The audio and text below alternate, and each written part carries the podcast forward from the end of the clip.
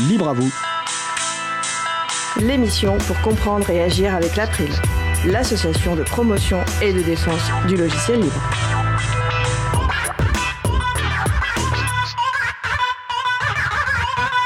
Bonjour à toutes, bonjour à tous. Vous aimeriez pouvoir analyser l'audience de votre site sans pour autant donner un boulevard à Google pour pomper les données personnelles des personnes qui visitent votre site? Vous voulez vous débarrasser de Google Analytics? Ça tombe bien, une alternative existe. Il s'agit du logiciel libre Matomo et c'est le sujet principal de l'émission du jour. Avec également au programme à qui accorder sa confiance en matière d'informatique et la deuxième partie de la chronique de Laurent et Laurette Costi sur les moteurs de recherche. Soyez les bienvenus pour cette nouvelle édition de Libre à vous, l'émission qui vous raconte la liberté informatique, proposée par l'April, l'association de promotion et de défense du logiciel libre. Je suis Étienne Connu, chargé de mission affaires publiques pour l'April. Le site web de l'émission est libreavou.org. Vous pouvez y trouver une page consacrée à l'émission du jour avec tous les liens et références utiles et également les moyens de nous contacter. N'hésitez pas à nous faire des retours ou à nous poser toutes questions. Nous sommes mardi 15 février 2022, nous diffusons en direct, mais vous écoutez peut-être une rediffusion ou un podcast. Nous vous souhaitons une excellente écoute. Cause commune, la voix des possibles, 93.1 FM et en DAB+, en Ile-de-France. Partout dans le monde sur causecommune.fm et sur l'appli Cause Commune. Pour participer à notre conversation, causecommune.fm, bouton de chat, salon libre à vous. Nous allons commencer par la chronique Les transcriptions qui redonnent le goût de la lecture de Marie-Odile Morandi, euh, une chronique préenregistrée et lue par Laurélise Deniel, intitulée Accorder sa confiance d'abord au sien. On se retrouve dans 9 minutes. Bonne journée à l'écoute de Cause Commune, la voix des possibles. Aujourd'hui, Marie-Odile souhaite revenir sur l'échange intervenu entre Étienne Gonu, chargé d'affaires publiques à l'April, et le député Philippe Latombe, auteur d'un rapport d'information intitulé bâtir et promouvoir une souveraineté numérique nationale et européenne.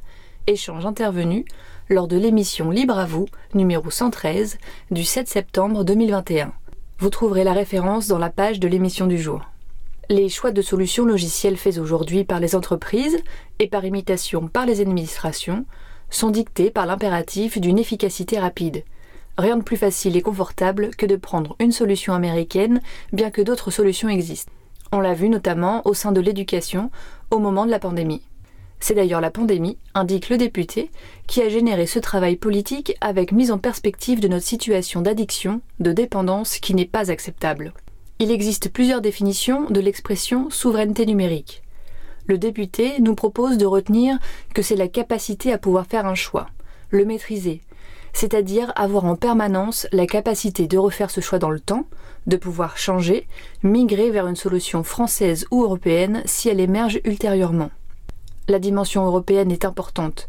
Dans la zone Europe, nous partageons les mêmes valeurs, notamment portées par le RGPD, le règlement sur la protection des données, entré en vigueur en 2018. Constat est fait qu'il y a aujourd'hui émergence du logiciel libre. En quoi le logiciel libre est-il un élément constitutif d'une politique ambitieuse de souveraineté numérique?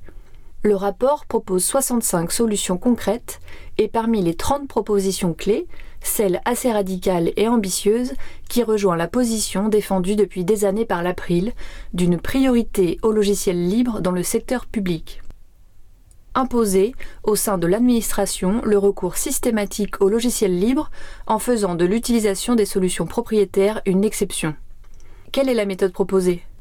Il faut que l'administration se pose, réfléchisse et exprime ses besoins dès le départ, prenant en considération la transparence, l'ouverture des données, l'ouverture des algorithmes, le développement futur, se réservant ainsi la possibilité de pouvoir changer, faire un choix différent dans quelques années. De même, la protection de l'intimité, la vie privée, doit être envisagée en amont du développement du projet. Cela implique certainement une transformation de la gestion de projet et de la gestion de la commande publique au sein de l'administration, allant jusqu'à des changements culturels, c'est-à-dire systématiquement pensés libres. Il faut ensuite transformer l'expression du besoin en une solution technique, donc regarder ce qui existe en libre et le choisir. Si jamais, pour des raisons très particulières qu'on documente, aucune solution libre ne peut satisfaire ce besoin, alors, exceptionnellement, on peut se tourner vers une solution propriétaire, mais en gardant toujours la possibilité de basculer ultérieurement sur du libre en cas de mise à disposition d'une telle solution. On agit ainsi dans le bon sens. Cependant, il faut aller plus loin. Non seulement soutenir le logiciel libre en tant que commun informationnel, mais penser développement, c'est-à-dire faire en sorte que les pouvoirs publics deviennent des contributeurs, des acteurs, que ce soit par les agents, par des moyens accordés, des politiques menées pour le bénéfice de tous. Des compétences sont nécessaires ainsi qu'une actualisation des connaissances. Pour que les acheteurs publics sachent à l'avance quelles sont les évolutions technologiques qui sont en cours afin de les intégrer dans les futurs process, le député propose d'envisager des allers-retours de techniciens, d'ingénieurs, entre le privé et le public afin d'avoir des échanges, de mutualiser les bonnes pratiques. On aura alors davantage de nouvelles techniques dans les administrations, mais aussi une meilleure connaissance, par le privé, de ce que sont la gestion de projets et le fonctionnement de la commande publique, particulièrement concernant la façon dont les administrations acquièrent du logiciel. Bien entendu, un encadrement strict de ces allers-retours sera facilité en privilégiant systématiquement le recours au logiciel libre, l'objectif étant que l'État puisse innover, faire du développement ce que le libre permet facilement. La commande publique est aussi un outil qui permet de s'adresser aux spécificités des entreprises locales, proches des citoyens et plus à même de répondre à leurs besoins. C'est bien là une spécificité du logiciel libre que de pouvoir s'adapter, raison pour laquelle il doit être préconisé au sein des collectivités. Les administrations sont tenues à une mission de service public. Elles doivent répondre à des impératifs d'intérêt général. Cette contribution au logiciel libre par les pouvoirs publics, un commun informationnel qui bénéficie à toutes et à tous, n'est pas uniquement une question technique, mais un enjeu éminemment politique.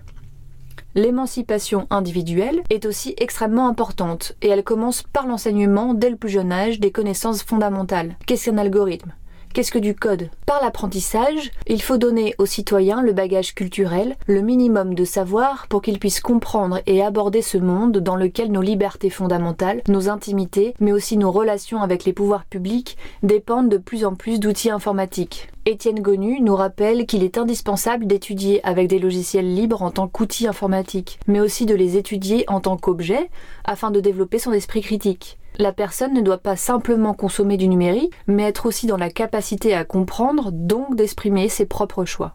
Dans cet échange, le rapport du député Éric Botorel, intitulé Pour une politique publique de la donnée, publié en décembre 2020, est mentionné.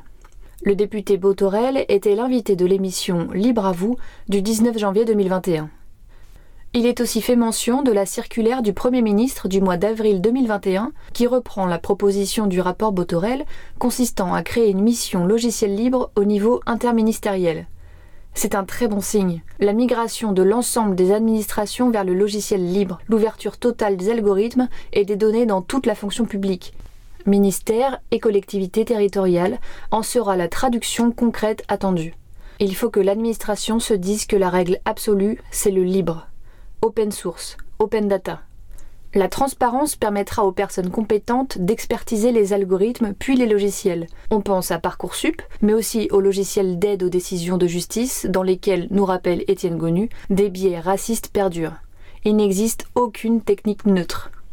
Pour terminer, Mario Dill rappelle le titre choisi pour cette chronique Accorder sa confiance d'abord aux siens, suite aux propos éclairants du député pour développer de façon importante le tissu du monde de la tech, faire en sorte que les entreprises françaises soient en capacité d'exporter leurs solutions, l'État doit devenir un client, voire un très bon client. La confiance accordée par les pouvoirs publics aux entreprises du libre, à son écosystème en général, sera un gage de fiabilité, une référence pour répondre à des marchés, en Europe et ailleurs, soulignant à nouveau le rôle important de la commande publique.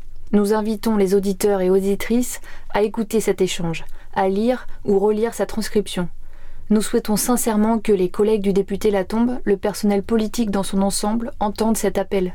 Comme il l'avait annoncé avant de se congédier d'Étienne Gonu, le député Latombe a pris, suite à la publication de ce rapport, son bâton de pèlerin pour aller convaincre du bien fondé de ses propositions afin que soient mises en place des solutions pour construire cette souveraineté numérique que tous invoquent. Il a été très prolifique ces derniers mois, et divers enregistrements audio et vidéo de ses interventions mériteraient d'être transcrits pour donner encore plus de relief, en particulier à la proposition de bon sens. Données ouvertes, ouverture des algorithmes et priorité aux logiciels libres au sein de l'administration. C'était la chronique Les Transcriptions qui redonne le goût de la lecture de Marie-Odile Morandi, lue par euh, Laure-Élise Deniel il y a quelques jours je vous propose à présent de faire une pause musicale. Nous allons écouter Terror Boy. On se retrouve juste après. Je vous souhaite une belle journée à l'écoute de Cause Commune, la voix des possibles. Cause commune.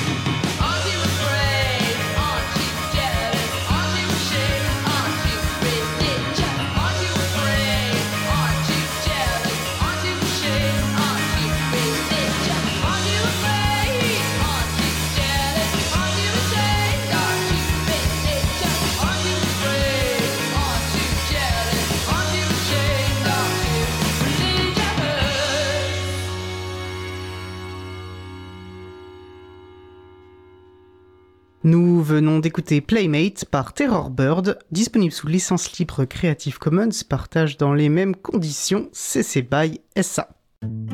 Retrouvez toutes les musiques diffusées au cours des émissions sur causecommune.fm et sur libreavoue.org.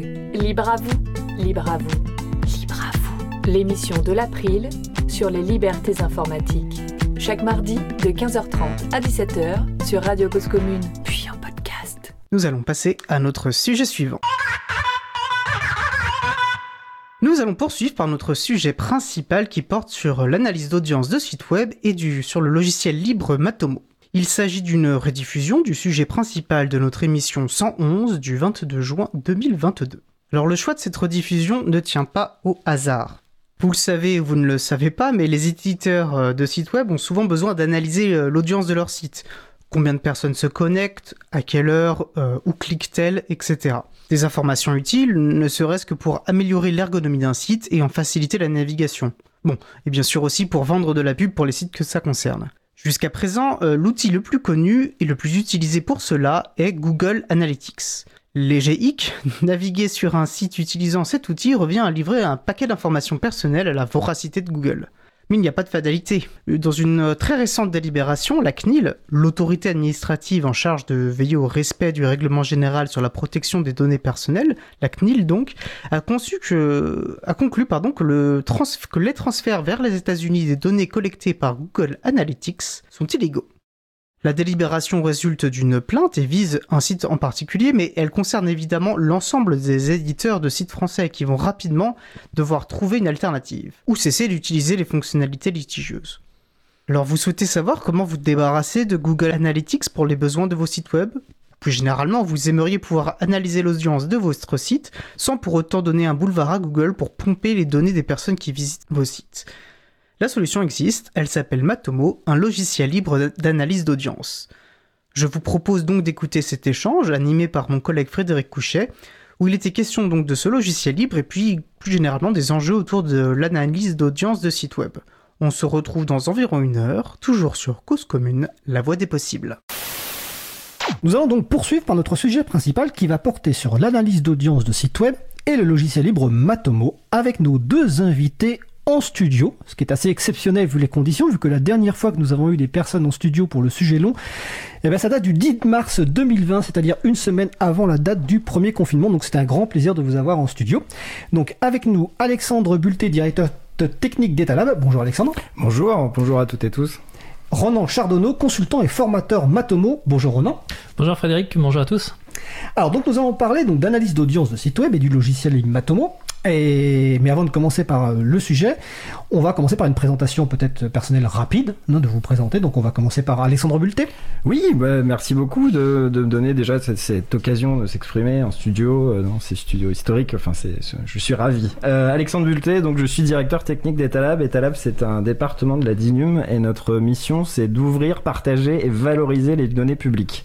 On fait ça au niveau interministériel, puisque la DINUM, c'est la direction interministérielle du numérique. Donc ça veut dire que c'est pas nous qui faisons tout à la place des ministères, mais euh, on essaye d'insuffler, de montrer la voie, de, mettre à disposition des outils euh, pour tout ce qui est, on va dire, politique de la donnée euh, dans, dans l'État français. Euh, historiquement, et notre produit le plus connu encore aujourd'hui, c'est data.gouv.fr, euh, donc la plateforme ouverte des données publiques françaises, l'open data, comme on dit en, en mauvais français.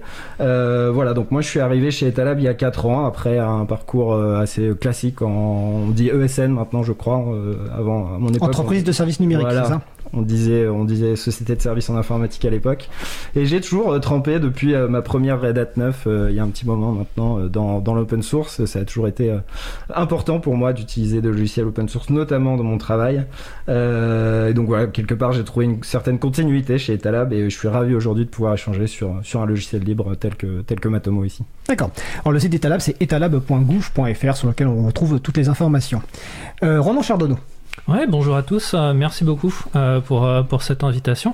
Donc, en ce qui me concerne, moi, je suis donc formateur indépendant, consultant sur Matomo Analytics à, temps quasiment à, temps plein, ou en tout cas 70% depuis maintenant 2015. euh, on va dire année à laquelle j'ai décidé de, prendre ce pari un petit peu foufou de développer toute une activité autour de, de Matomo exclusivement. Je suis également un maître de conférence associé à l'IAE d'Angers que je salue depuis, depuis 2012. Ça va bientôt faire euh, bientôt 10 ans que j'enseigne le marketing digital là-bas. Et euh, j'ai eu la chance en fait de travailler au sein de l'équipe euh, de Matomo de 2017 à, à 2019. Euh, en fait, j'ai été vraiment le, premier employé hein, de, leur équipe, en tout cas de la, nouvelle structure que Mathieu Aubry a créée. C'était en, en 2000 2016. Euh, donc voilà, donc j'ai travaillé pendant, pendant deux ans pour eux avec un décalage de, de 12 heures avec la Nouvelle-Zélande puisqu'ils sont situés en, Nouvelle-Zélande et, et j'ai la chance d'être, euh, en tout cas, cette spécialité que, que j'ai développée qui est d'être un, marketeur mais vraiment euh, qui fait du marketing avec, euh, avec du logiciel libre, donc ce qui est un petit peu...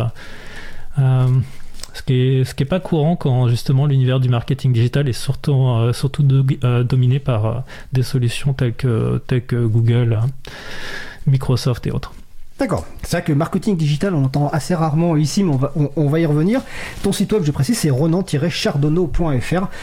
Et je précise que toutes les références qu'on citera au cours de l'émission, on mettra un lien tous les liens sur la page consacrée à l'émission sur les sites april.org et causecommune.fm. Donc voilà, comme ça vous n'aurez pas à tout noter.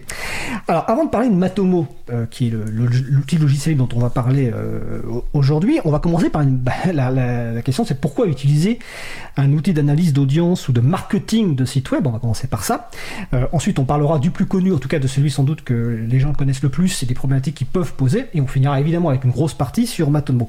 Mais déjà, donc la première question, pourquoi faire de l'analyse de- d'audience, du marketing de site web comme tu as parlé Tu as parlé plusieurs fois du terme marketing. Euh, Qu'est-ce qu'on cherche à mesurer? Voilà. voilà. Pourquoi on fait ça? Ronan Chardonneau. Ouais, alors vraiment la, base euh, dans, l'analyse d'audience, c'est on peut pas améliorer quelque chose qu'on peut pas mesurer. Euh, vraiment, ça c'est euh, ça c'est vraiment le point fondamental. Donc on est sur des logiciels qui sont là pour analyser en fait ce qui se passe à l'intérieur du, système d'information dans lequel on l'a embarqué. Donc que ce soit un logiciel, que ce soit un site internet, que ce soit une application mobile, que ce soit on va dire même un, objet connecté. Enfin bref, tout système d'information. Le but d'ailleurs, c'est d'analyser plusieurs choses. Alors généralement sur les solutions d'analyse d'audience, euh, j'ai envie de dire grand public, hein, comme Matomo Analytics, c'est vraiment on va analyser euh, les caractéristiques de l'utilisateur. Donc ça répond à la question de qui. Ensuite, on va analyser qu'est-ce qu'il fait. Donc ça c'est plus la partie comportementale, c'est-à-dire qu'est-ce qu'il fait lorsqu'il utilise l'application. Quel écran il regarde, euh, quelles actions il effectue, est-ce qu'il est en train de scroller, euh, où est-ce qu'il a appuyé, où est-ce qu'il a cliqué. Euh, donc ça c'est vraiment cette, deuxième partie, la partie comportementale, et souvent la troisième partie qu'on va mentionner, ça va être comment il est venu, comment il a connu du coup cette application ou le site internet, qui est du coup la partie acquisition, et puis après en fonction du logiciel qu'on a, on a, différentes briques qui peuvent venir se rajouter. Typiquement avec Matomo, on a ce qu'on appelle bah, la marketplace, le concept de plugin, qui vont permettre de rajouter plein de plein de fonctionnalités en plus. hein. Donc typiquement, on peut imaginer euh, des, cartes qui vous montrent euh, comment euh, la, souris de l'utilisateur se balade sur l'écran ou au contraire les informations qu'il enverrait par l'intermédiaire d'un formulaire, ce genre de choses. D'accord, alors ça me fait penser que j'ai oublié, parce que je vois une remarque sur la salle web de la radio, j'ai honteusement oublié de dire que vous pouvez participer à notre échange en posant des questions ou faisant des remarques. Donc sur le salon web dédié à l'émission, donc le site causecommune.fm, bouton de chat, salon libre à vous. Et donc je vois déjà une première remarque de Marie-Odile, donc euh, bah, c'est Marie-Odile Morandi, hein, notre célèbre transcripteuse de... Je sais pas si ça se dit transcripteuse, en tout cas qui fait de, très nombreuses transcriptions pour le site librealire.org et qui nous dit c'est un peu indiscret tout ça. Alors effectivement, euh, Renan, est-ce que là tu as parlé effectivement de parcours, de visite, etc. Donc ça veut dire que euh, on surveille ce que fait la personne qui va sur notre site web. Alors cette notion de on surveille qui, euh, faut savoir qu'elle est euh, quand même aujourd'hui euh, bien résolue, hein, puisque euh, avec tout ce qui est euh, RGPD, mais aussi tout ce qui était les, on va dire les, les lois euh, avant, hein, qui étaient tout ce qui est euh, la loi sur les paquets télécoms, ce genre de choses, euh, de plus en plus rentrent les critères d'anonymisation euh, qui font que euh, ben, on peut pas réellement savoir au final, enfin si on peut techniquement savoir ce qui se passe, mais euh, on est un petit peu dans, dans l'illégalité hein, quand on regarde justement les dernières euh, lignes directrices qui ont été dictées par la CNIL et qui datent de mars euh, de cette année. Là, on est clairement sur, euh, bah non, on n'a pas le droit de descendre à un niveau plus bas que l'utilisateur. On n'a pas le droit justement de récupérer des données qui concernent l'utilisateur, ça doit être uniquement des données agrégées. Donc à partir de là, euh, on est on va dire sur, du global, sur des tendances, on n'est pas au niveau de l'utilisateur, à moins que naturellement on ait son consentement, mais là on passe dans, un, dans, dans une autre partie qui est, bah, de toute façon on a eu l'accord de l'utilisateur pour justement analyser ce qui se passe. Il faut bien garder en tête que la finalité quand même c'est là pour améliorer leur expérience. Euh, c'est le fait qu'on a développé un système d'information, mais on sait toujours pas ce qui marche ou ce qui marche pas. Et le fait de tenir simplement sur son ressenti personnel, sur ce qu'on pense qui est vrai ou pas, ça suffit pas. Il faut justement à un moment donné se mettre à la place de l'utilisateur, savoir ce qu'il est réellement en mesure de faire et voir qu'en fait on a des gros décalages entre ce que nous on pensait qu'il réalise sur le site et en réalité ce qu'il ce qu'il réalise. Donc euh, ces outils-là, hein, le Donc c'est pour de- améliorer finalement le parcours de la personne qui l'utilise. Exactement. Je vais juste préciser que donc RGPD, c'est le règlement général sur la protection euh, des données qui a été euh, qui date de 2018, je crois, ou 2019, et la CNIL, bon, c'est la Commission nationale informatique et liberté, euh, bien connue, euh, à qui il manque, on va le préciser encore une fois, beaucoup de moyens humains pour faire appliquer les, les règles, je me le permets de le dire. Alors, on va revenir évidemment sur, sur marketing, sur les raisons de, de, de l'analyse d'audience, Ronan, mais Alexandre Bulté, donc toi tu es directeur technique d'Etalab. Alors, finalement, pourquoi Etalab a choisi de faire de l'analyse d'audience de site web euh, Et de quel site web d'ailleurs vous, euh, vous faites l'analyse d'audience? Alors, euh, le, le- le projet, euh, quelque part, dont on parle, c'est stats.data.gouv.fr. Donc, pareil, on mettra la, on mettra l'URL en référence, ce sera plus simple. Euh, c'est en fait au départ, une, en 2013, je crois, euh, donc au, au- au lancement de data.gouv.fr tel qu'on le connaît aujourd'hui, en gros, Euh, c'est-à-dire une plateforme ouverte, participative, avec avec pas mal de pas mal de fonctionnalités de type social. Euh, ben, on veut savoir, comme le disait Ronan, euh, ce qui marche, ce qui marche pas, euh, quels sont, où vont les gens, euh, que font-ils, euh, que se passe-t-il. Euh, et à ce moment-là, euh, bah, on monte cette instance, cette instance de stats.data.gouv.fr pour commencer à recueillir euh, quelques, quelques métriques sur, euh, sur ce qui se passe sur le site. Euh, et il y a eu euh, une espèce de, comment dire, euh, une espèce de une mayonnaise qui a pris euh, à la Dinum, notamment avec nos, nos cousins de beta.gouv.fr, l'incubateur des startups d'État, euh, qui, euh, qui ont trouvé cet outil très pratique, euh, l'installation qu'on en avait faite euh, très pratique aussi, et aujourd'hui on en est à plus d'une centaine de sites qui sont, euh, j'ai même noté combien, 100, 100, 108, voilà, un peu plus. 108 sites institutionnels. Ouais, 108 sites institutionnels qui sont traqués sur, sur, sur cette instance.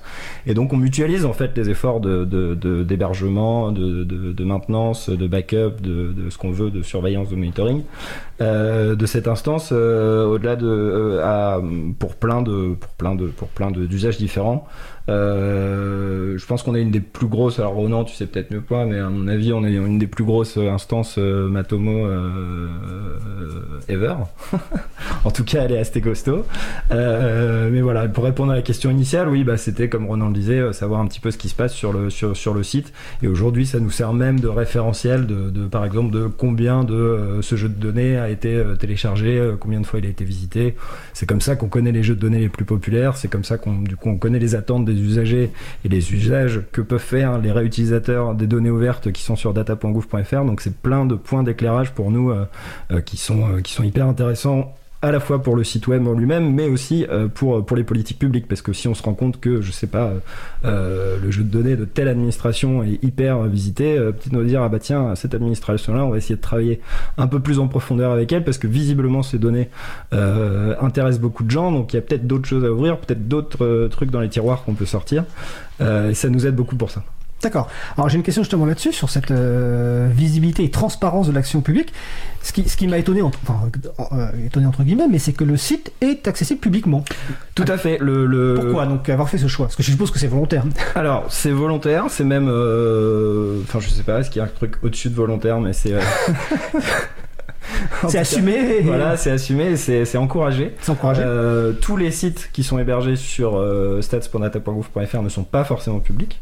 Euh, Enfin, leur, leur, les- leur fréquentation n'est pas forcément publique. En revanche, nous, c'est quelque chose qu'on encourage parce qu'on pense que c'est. euh, Enfin, quand je dis nous, c'est l'équipe de DataGouv et Talab.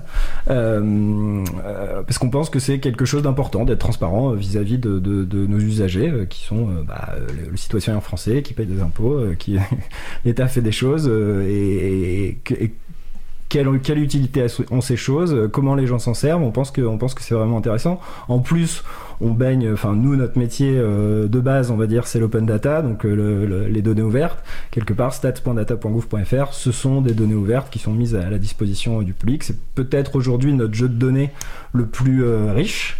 Euh, c'est peut-être pas le plus exploité, mais en tout cas c'est le plus riche parce qu'on a mine de rien des données qui remontent jusqu'à 2013 sur les sur les fréquentations de de, de, de, data.gouv.fr et euh, bah, cette cette transparence euh, de, de- des données et des hum, et comment dire des impacts des, des différents produits, des différents sites qui peuvent être qui peuvent être construits, euh, on trouve on trouve ça vertueux de de pousser entre guillemets, hein, je veux pas dire qu'on qu'on pousse les gens à, ouvrir leurs données, mais en tout cas on les incite à les rendre publics. Et c'est quelque chose, encore une fois, euh, chez nos cousins de beta.gouv.fr, les startups d'État, euh, qui correspond aussi assez bien à leur philosophie, euh, justement, de, de, de, de, euh, comment dire, de, produits par l'impact, quoi, de par l'impact avec une, avec une certaine transparence dans le Et une évaluation par justement ce que tu disais tout à l'heure. Et une évaluation permanente, voilà. Je sais par exemple, dans le manifeste euh, beta.gouv.fr, il y a euh, on a l'obligation d'avoir une page slash stats publique avec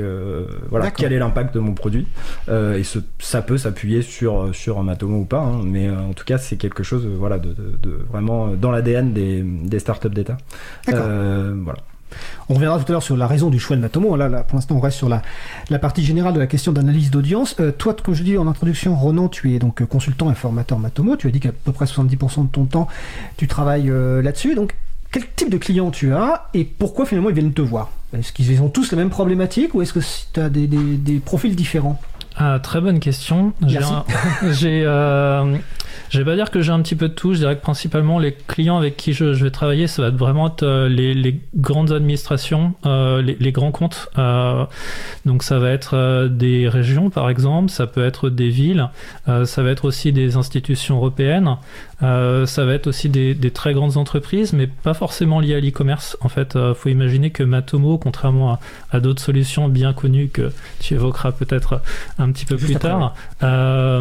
Il y a en fait tout un univers que, parce que c'est un logiciel libre euh, qui est ouvert pour Matomo, qui est notamment la partie intranet. C'est en gros celle qu'on voit, on peut jamais voir de l'extérieur.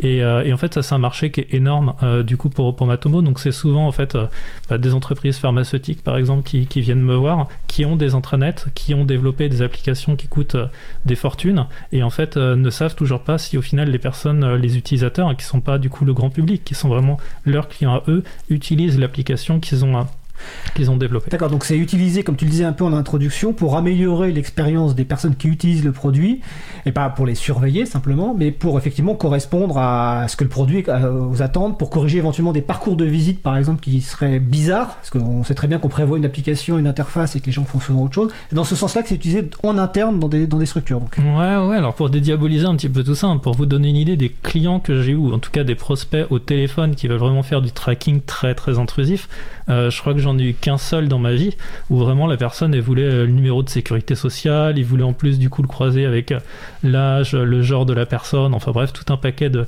tout un paquet de données. C'était d'ailleurs du côté côté américain, le client était euh, était américain, mais en gros, euh, enfin, j'ai jamais eu en tout cas moi de de clients où vraiment on veut savoir euh, si c'est Pierre Paul qui s'est connecté, à quelle heure il s'est connecté, pourquoi il l'a fait.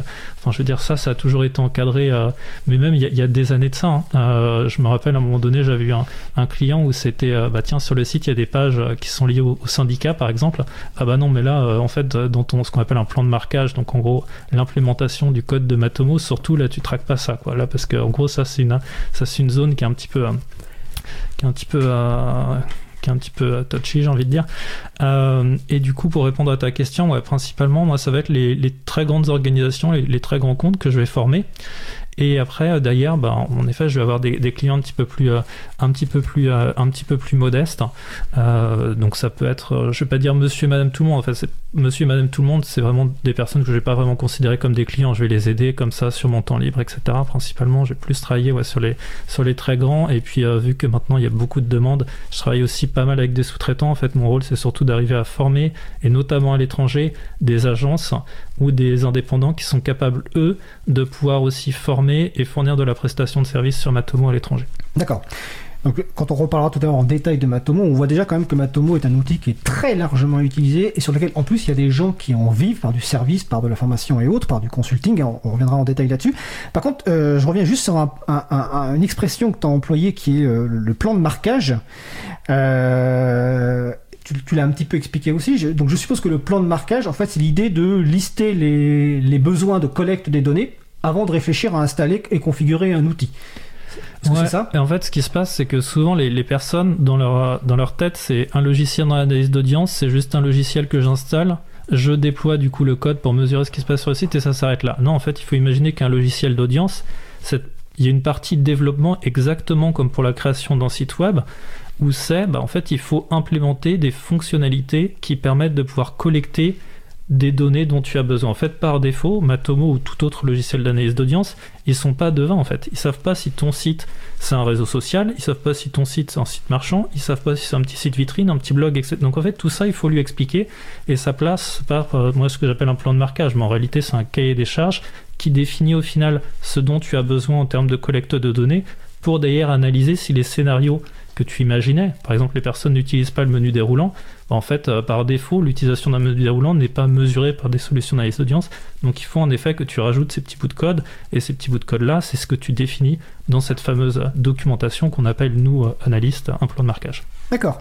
Alors justement, côté Etalab, Alexandre Bulté, eh, est-ce que euh, tu, tu as dit tout à l'heure qu'il y avait plus d'une centaine de, de sites qui étaient euh, euh, utilisés, enfin, sur lesquels Matomo était installé. Est-ce que tu, tu as eu aussi ce, ce genre de, de mise en place, c'est-à-dire des demandes un peu spécifiques par rapport à tel ou tel site, ou est-ce que finalement c'est un- une installation générique entre guillemets? Alors non, nous ce qu'on propose, euh, ce qu'on propose euh, à travers euh, Etalab et data.gouv.fr, c'est vraiment l'infrastructure, on va dire. On n'est pas euh, pas du tout comme Ronan, des experts du des experts de de, l'analytics. Donc déjà, on n'en a pas la capacité. De toute façon, on n'a pas le temps. Notre cœur de métier, ça reste quand même d'opérer, notamment en data.gouv.fr. Non, nous on se, se borne à comment dire à fournir l'infrastructure la plus saine possible, on va dire, notamment euh, certains euh, réglages par défaut qui sont plutôt euh, respectueux de la vie privée, parce qu'on pense que par défaut, il vaut mieux être respectueux de la vie privée. Et ensuite, après, à chaque, à chaque startup, à chaque site, de, mettre en place son plan de marquage, son, besoin de tracking plus ou moins, plus ou moins évolué. Voilà. Et nous, on est, on est en,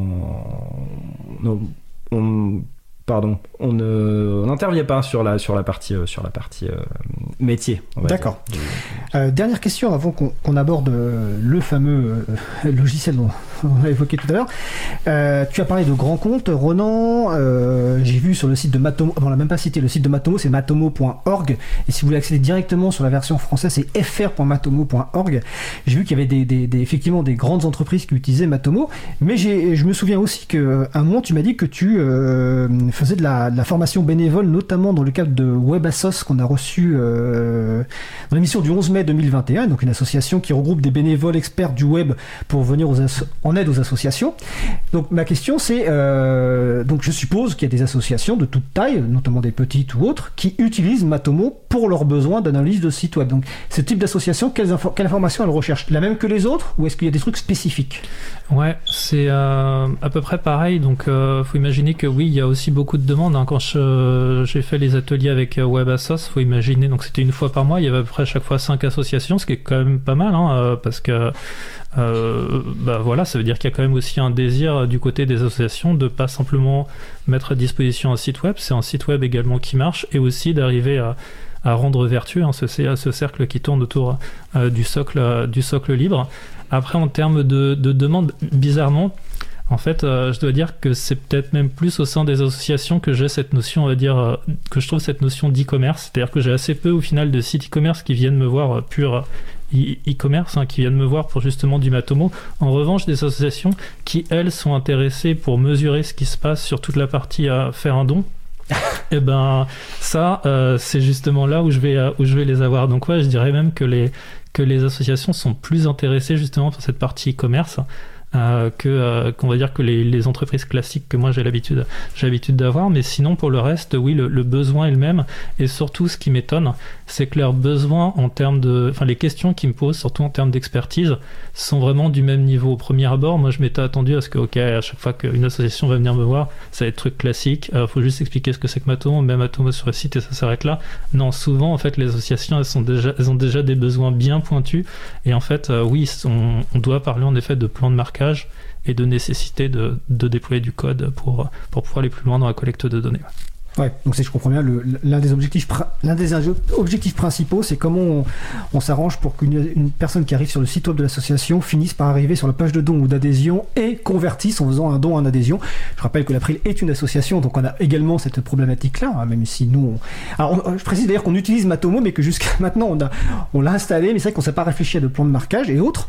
Euh, par contre, par, euh, curiosité, euh, tout à l'heure, j'étais voir le Matomo de libralire.org, ça me permet de voir les pages populaires et notamment actuellement une des pages les plus populaires, c'est celle autour du, vote électronique, parce qu'évidemment il y a une actualité, il y a encore des gens qui veulent croire que le vote électronique pour les institutions euh, c'est une bonne chose, donc je vous encourage à aller sur libralire.org, il y a des articles notamment de Chantal Anguer, mais c'était un petit peu un hors sujet, mais quand même c'était euh, voilà, c'était que j'étais voir tout à l'heure, et c'était les pages les plus visitées.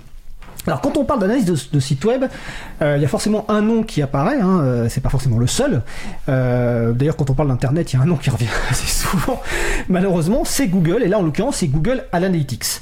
Alors je suppose que de très nombreuses personnes, de très nombreux sites utilisent Google Analytics. Alors pourquoi d'après vous déjà ces gens-là l'utilisent? Et puis deuxième question ensuite, pourquoi ne faudrait-il pas l'utiliser? Quel problème pose Google Analytics? Qui veut commencer? Je peux, je Bulté. commencer. Allez, euh, déjà sur les chiffres, je suis tombé en préparant l'interview sur, un, sur un- une étude euh, de W Tratex euh, assez intéressante. Pareil, je, je mettrai le lien. euh, a priori, c'est 85% de part de marché, euh, 84-85% de part de marché Google Analytics sur le, sur, le, sur le marché des trackers d'audience. Et j'ai aussi remarqué que Matomo était dans le top 10, donc ça m'a fait plaisir. Voilà, ils sont très très loin hein, Ils derrière. sont quoi à 4-5% Même pas, je Même crois, pas? Je crois 1, 1, quelque chose. D'accord. Euh, bref, donc 85% de, de, de part de marché, euh, ça dit déjà des choses, ça dit, euh, ça dit euh, quasi monopole, ça dit, euh, ça dit voilà. Après, c'est c'est un outil qui marche, c'est un peu le, le, le go-to par défaut des gens, ce que je peux comprendre quand on, quand on, euh, je sais pas si on s'est pas renseigné sur les impacts, si on n'a pas écouté par exemple cette émission qu'on est en train de faire. Euh, Qu'est-ce qu'on là où on va aller par défaut, c'est sur Google Analytics parce que c'est gratuit, parce que ça marche tout seul, parce que on clique. Bon après on se retrouve quand même dans une interface euh, que moi parti personnellement je m'en suis jamais vraiment bien sorti. Tu, tu veux dire l'interface graphique Oui, enfin Ah, le, le- je trouve que l'ergonomie de Google Analytics est, est particulièrement euh, ardue. Mais bref, euh, c'est c'est un peu le choix par défaut et je pense que, enfin à mon avis ça va pas plus loin que, que, que ça dans le dans le dans le Dans le choix, dans le choix. dans la raison Voilà. du choix. Ouais, ouais. Euh, voilà, et après, il y a d'autres. euh, bon, je vais peut-être laisser Ronan euh, de Sur les problèmes, tu veux élaborer sur les problèmes. C'est pour ça que j'ai commencé. Hein, c'était pour, pouvoir tu- tu- filer la patate chaude. Voilà, mais je, c'est, un, c'est un- c'est un échange. hein, donc. Ronan, donc sur les Pour quel problème pose Google Analytics finalement? Ah, euh, alors je vais peut-être d'abord rebondir Ah, sur rebondir, euh, d'abord. le, euh, euh, enfin com- compléter ce qu'a dit Alexandre. Donc, je dirais un des- enfin déjà je confirme en fait les, les parts de marché, les sources également qu'on consulte. hein. donc ça va être Buildweave, ça va être euh, W3 Tech. hein. Après ces parts de marché, elles ont quand même bien bien changé. Je crois que pour la France là récemment quand j'ai regardé c'était 3%, là où l'année dernière ça devait être euh, 2%. Donc, euh, faut imaginer qu'un pour cent c'est quand même phénoménal. Ensuite, ce qu'il faut relativiser par rapport justement à ce, top 10, c'est qu'en gros, euh, toutes les solutions qui sont devant sont des solutions qui ne nécessitent pas d'effort pour la mise en place. Alors ça, c'est énormissime parce qu'en en réalité, si on avait aujourd'hui, euh, j'ai envie de dire un parrain ou en tout cas un, un gros hébergeur qui viendrait se placer, qui dit OK, en deux clics, là tu peux disposer d'une solution d'analyse d'audience, à mon avis, la donne, elle serait complètement Donc différente. ça c'est un appel à OVH, à Free, à tout ça quoi. Exactement. Euh, en gros, c'est en gros c'est c'est vraiment ça l'idée. Aujourd'hui, euh, qu'est-ce que tu as avec Google? Tu as une solution qui, euh, voilà, tu fais deux clics, ou même tu as déjà ton compte Google, bah tac, tu as déjà ton, ton bout de code, tu le mets directement sur ton site internet, tu commences à collecter tes données. Là où avec Matomo, bah, en fait, les gens comprennent pas trop quoi. Tu cliques et tu as un fichier zip, ok, super, mais je fais quoi avec mon fichier zip? Ah, mais en fait, faut mettre ça sur un serveur. Ah, mais j'ai pas de serveur. Ah, mais un serveur, ça a un coût. Ah, bah.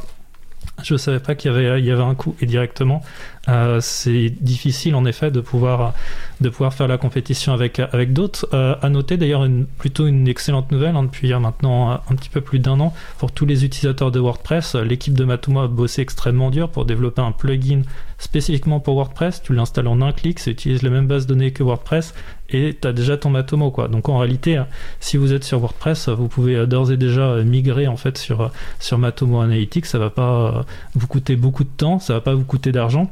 Il vous suffit simplement d'installer ce plugin là et, et c'est parti. Est-ce que c'est le Webpack, euh, Jetpack, c'est ça ou c'est autre chose? Ah non, c'est pas le Jetpack, du coup, c'est, euh, je crois que ça s'appelle euh, Matomo Ethical Analytics ou quelque chose comme ça. Euh, tu vas dans WordPress, tu cherches le plugin et tu, tu le trouves. Alors attention, parce qu'il y a deux plugins, il y a WP Matomo et il y a un autre plugin, et c'est l'autre plugin justement qui- qu'il faut prendre. De toute façon, c'est plutôt bien indiqué, mais c'est vraiment assez génial. Quoi. Ça utilise la même base et, et c'est, l'idéal en fait pour, pour démarrer sur du Matomo sans avoir à passer par. Par l'étape installation.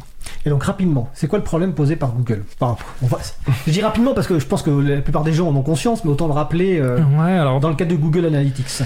Déjà, tout, dépend vraiment de, quelle branche on veut prendre, hein, mais si on, enfin, moi je dirais le problème qui me, euh, qui me vient surtout à l'esprit, c'est il y en a un, bah, c'est un logiciel euh, propriétaire et l'autre c'est un logiciel libre.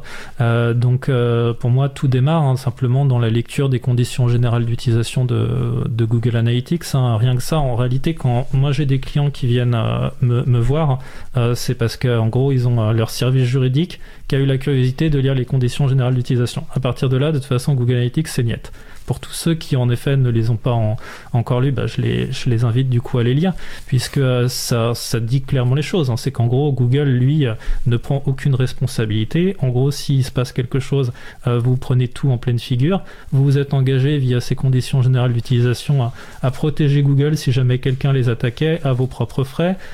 Si jamais vous utilisiez des services de type Google, type Google AdWords, euh, bah, en fait, c'est cette carte bancaire là qui sera débitée. En fait, tout ça, c'est écrit euh, noir sur blanc. C'est aussi pareil si jamais vous avez euh, l'erreur de collecter en fait des données personnelles.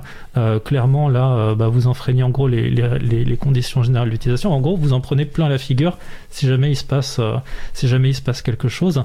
Et puis après, d'ailleurs, se pose plus la question éthique de se dire, mais attends, mon gars. moi, je viens sur tel site, je viens pour visiter tel site, je viens pour visiter telle entreprise. D'où est-ce que tu prends mes données, c'est-à-dire mon comportement, et que tu veux l'envoyer à un tiers, qui plus est Google, qui lui a déjà tout un paquet de données, qui peut déjà croiser avec un paquet de choses.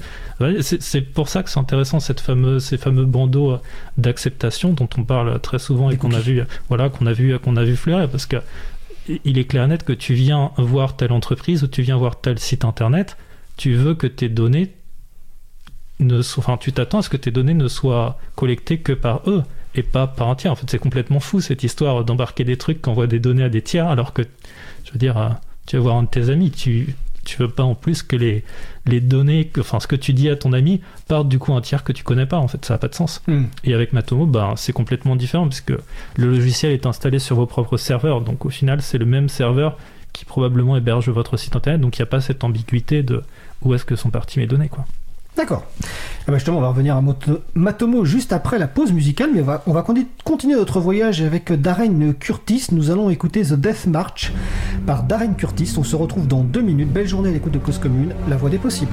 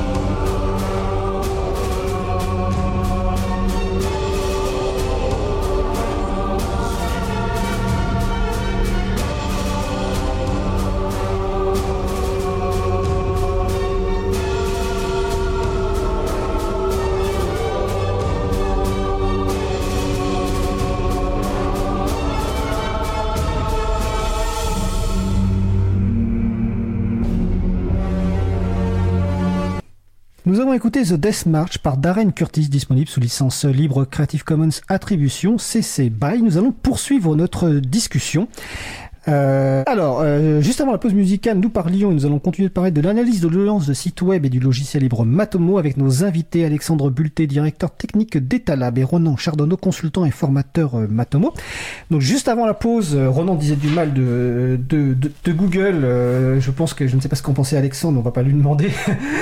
Mais en tout cas, il était question de, en gros, on va sur un site ami, comme tu disais, et puis finalement nos données vont chez, Google qui va l'utiliser pour sa pub et pour le, tracing. Et je pense que un jour on consacrera toute une émission d'ailleurs sur ces questions de traceurs euh, parce que c'est quand même passionnant. Mais euh, comme le temps passe, on va quand même euh, rencontrer- du côté lumineux, on va dire, de l'analyse d'audience avec donc Matomo, logiciel libre d'analyse d'audience que tu connais bien Ronan parce que donc tu es formateur comme je viens de dire. Alexandre Bulté, on rappelle stats.data.gouv.fr. Alors déjà une première question. Tu, l'as dit très rapidement tout à l'heure, mais alors un cours historique sur d'où vient Matomo. Alors, Matomo a été créé en fait par euh, un étudiant à l'époque hein, du nom de Mathieu Aubry, euh, qui désormais est franco-néo-zélandais, c'est important de le, de le préciser. euh, donc, initialement, il, est que, que français. Euh, donc, il est étudiant à, à l'INSA de Lyon et il lance euh, du coup, euh, c'est fin 2006-2007, un, un logiciel qui s'appelle PHP My Visit. hein. si vous allez dans, dans un moteur de recherche très connu et que vous tapez PHP My Visit avec euh, un ES à la fin et non pas juste Visits euh, en anglais avec, avec le S, euh, vous trouverez du coup les, les prémices en fait euh, de, de ce qu'a été euh, Matomo et c'est assez, euh, c'est assez marrant de voir que ça ressemble beaucoup à un autre logiciel qui s'appelle AWStat que probablement certains d'entre Oui. vous connaissent. Euh, et en fait, ce logiciel-là va commencer à avoir une certaine notoriété et très rapidement il est renommé en Piwik.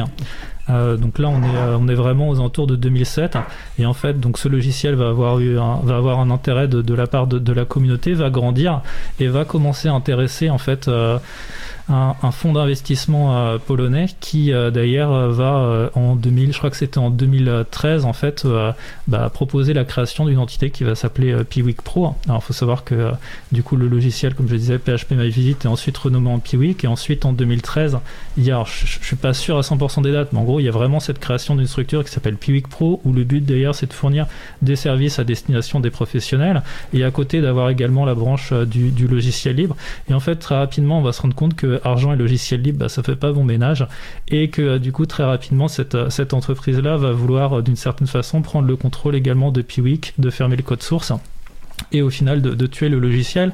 Donc c'est à ce moment-là que justement Mathieu Aubry, le, créateur et j'ai envie de dire libriste, libriste dans l'âme, hein, va se dire bah non mais c'est pas cette vision-là, moi que je veux du logiciel Piwik et va décider en fait de dire bah, puisque c'est comme ça, je veux me, je, je veux vendre mes parts hein, justement de, cette société Piwik Pro. Moi je c'est pas ma vision quoi, je, je suis pas là pour tuer mon logiciel, je vais en faire un bien commun.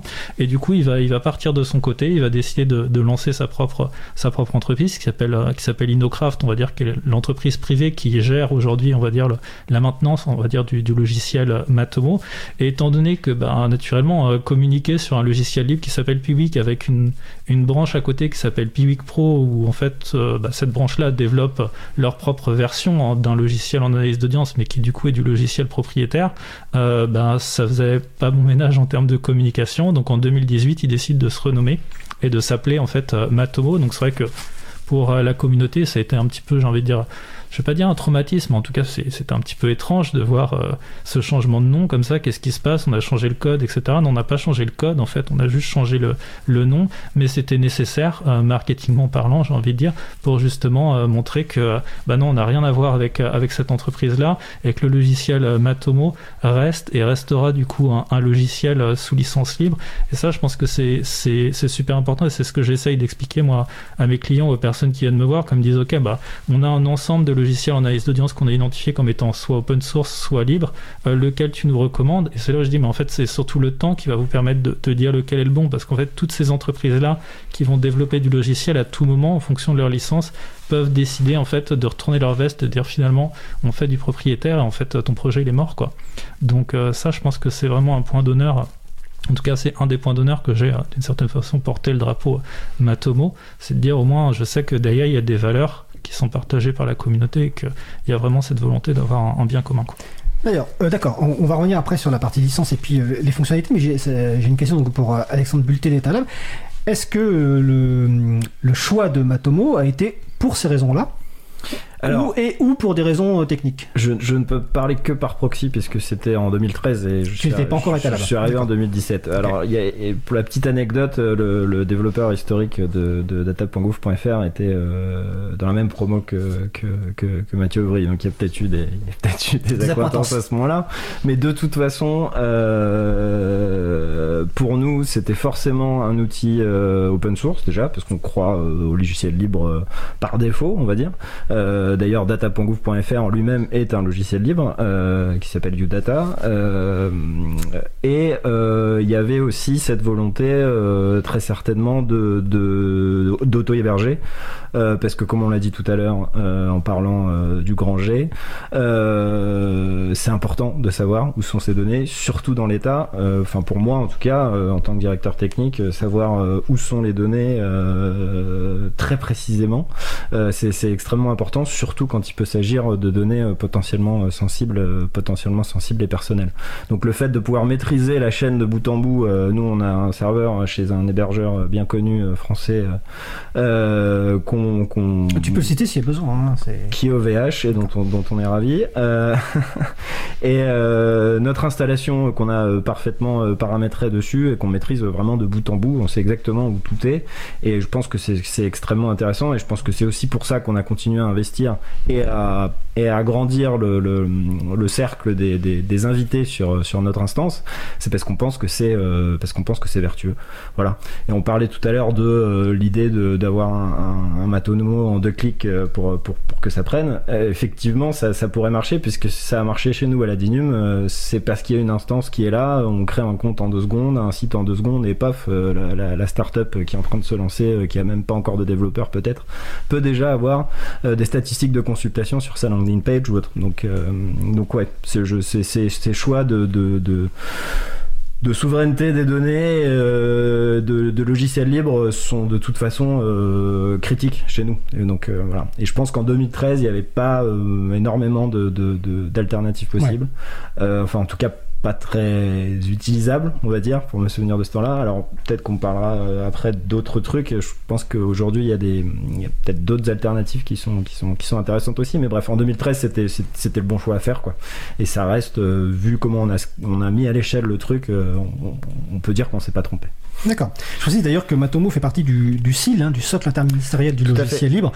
Euh, il y a plein d'autres logiciels libres qui se trouvent dessus. hein. Le, le site c'est sil avec deux l.etalab.gouv.fr, mais on mettra évidemment les, les- les références sur le site euh, de l'April et sur le site de Cause Commune. Euh, on va parler un petit peu des, des- des fonctionnalités comme de Matomo, même si on a un peu parlé indirectement parce qu'on a parlé d'audience tout à l'heure. Mais juste assez rapidement, peut-être sur- juste sur le, sur le modèle économique et le fonctionnement pour expliquer donc aux gens. Donc aujourd'hui, Matomo est un logiciel libre dont le- les principaux développements sont assurés par une entreprise, donc euh, qui est en grande partie basée en Nouvelle-Zélande, tu m'as dit, C'est ça. c'est ça. Euh, Ils sont combien, combien de personnes à peu près? T'as une idée? Euh, je dirais qu'il doit être entre 12 et 15 personnes. D'accord, donc il y a quand même 12 et 15 personnes. Et donc, leur modèle économique à cette entreprise, c'est quoi? C'est euh, de vendre du service, de rajouter des fonctionnalités? C'est quoi le modèle économique pour continuer à... enfin, c'est quoi leur modèle économique? Mhm. Alors, euh, il y a vraiment euh, trois offres distinctes. La première et la plus évidente, c'est celle de l'hébergement. Donc, en gros, tu veux en effet un Matomo qui est directement exploitable en quelques clics.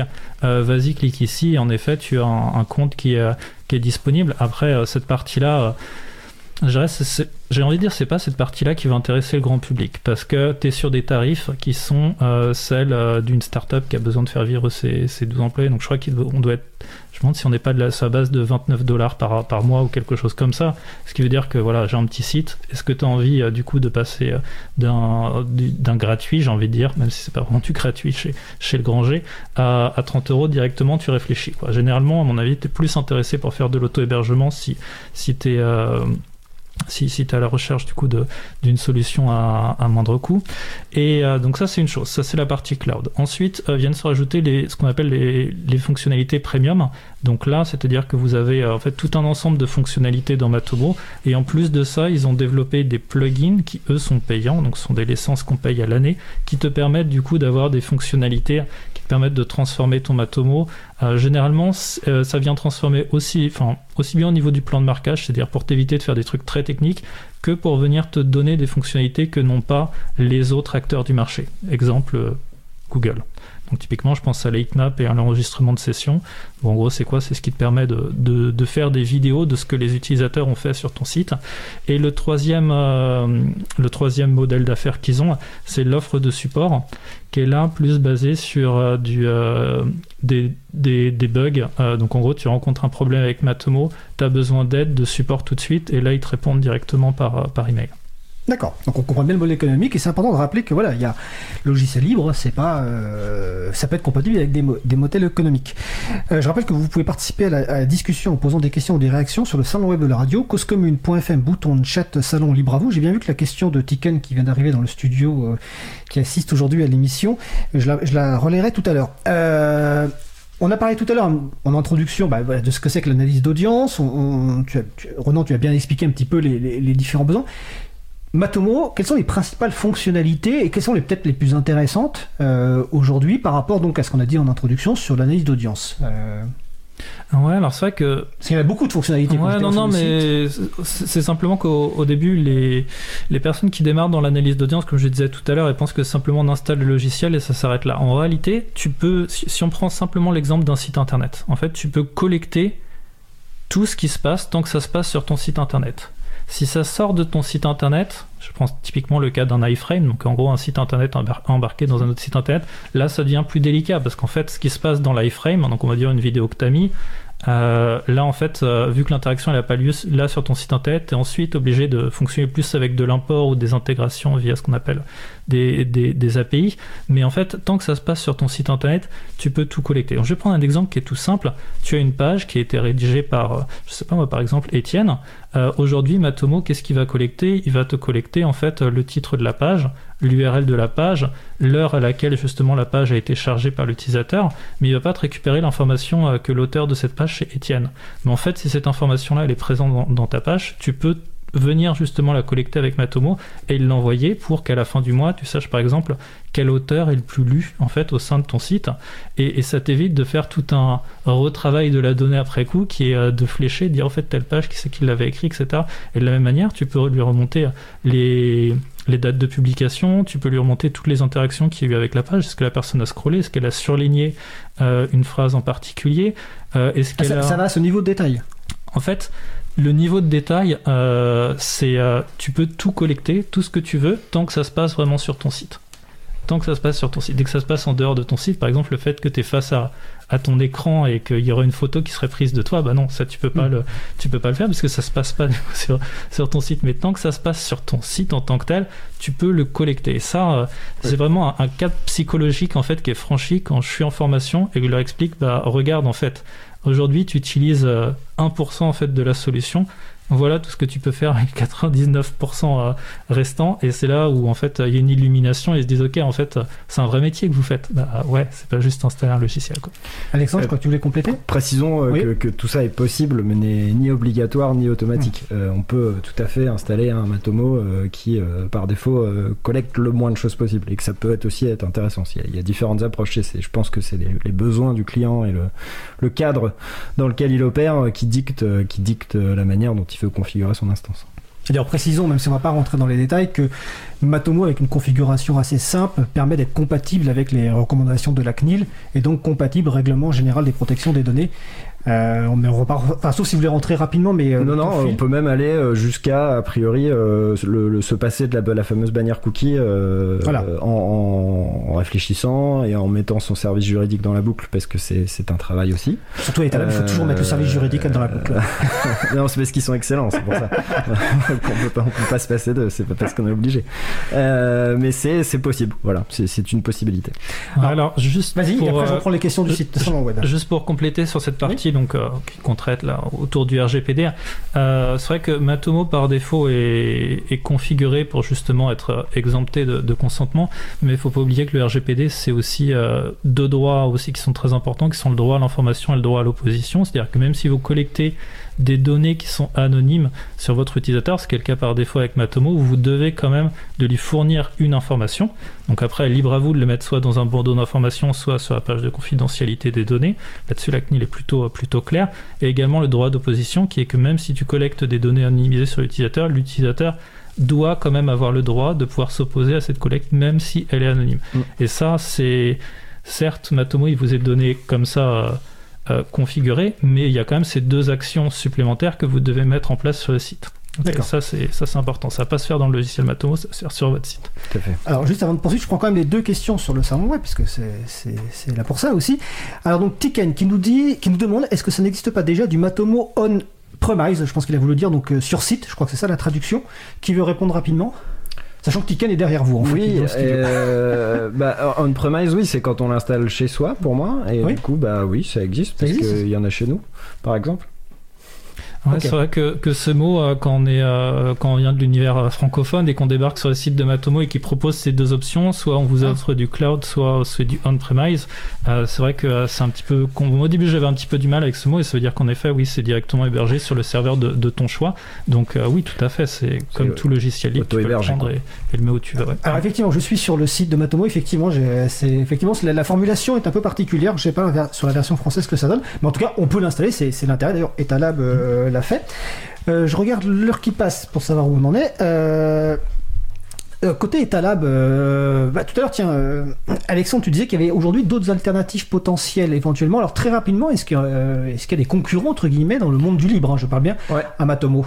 Ouais, moi il y en a deux que je, alors qu'on n'utilise pas en prod, on va dire, mais que, que En je, production que je regarde, pardon, oui, en production en ce moment, mais que je regarde, qui s'appelle Shynet, qui est un, je trouve un, un jeu de mots assez euh, intelligent sur euh, Skynet. Bref, les, les fans de Terminator Oui, comprendront. comprendront. Ouais. et, euh, et plausible plausible.io euh, qui sont deux euh, alternatives assez intéressantes. Alors on n'est pas du tout dans le même niveau de, de, de, fonctionnalité que, que Matomo. On n'est pas sur euh, le, la, la, profondeur et, le, et, le, et, et, le- et les capacités de, cet outil là en revanche on est sur des choses qui sont par défaut respectueux de la vie privée peut-être plus simple à prendre en main pour quelqu'un qui n'y connaît rien parce que ça, ça, ça arrive hein, comme le disait Ronan c'est un métier tout le monde n'a pas tout le monde n'a pas ces capacités là.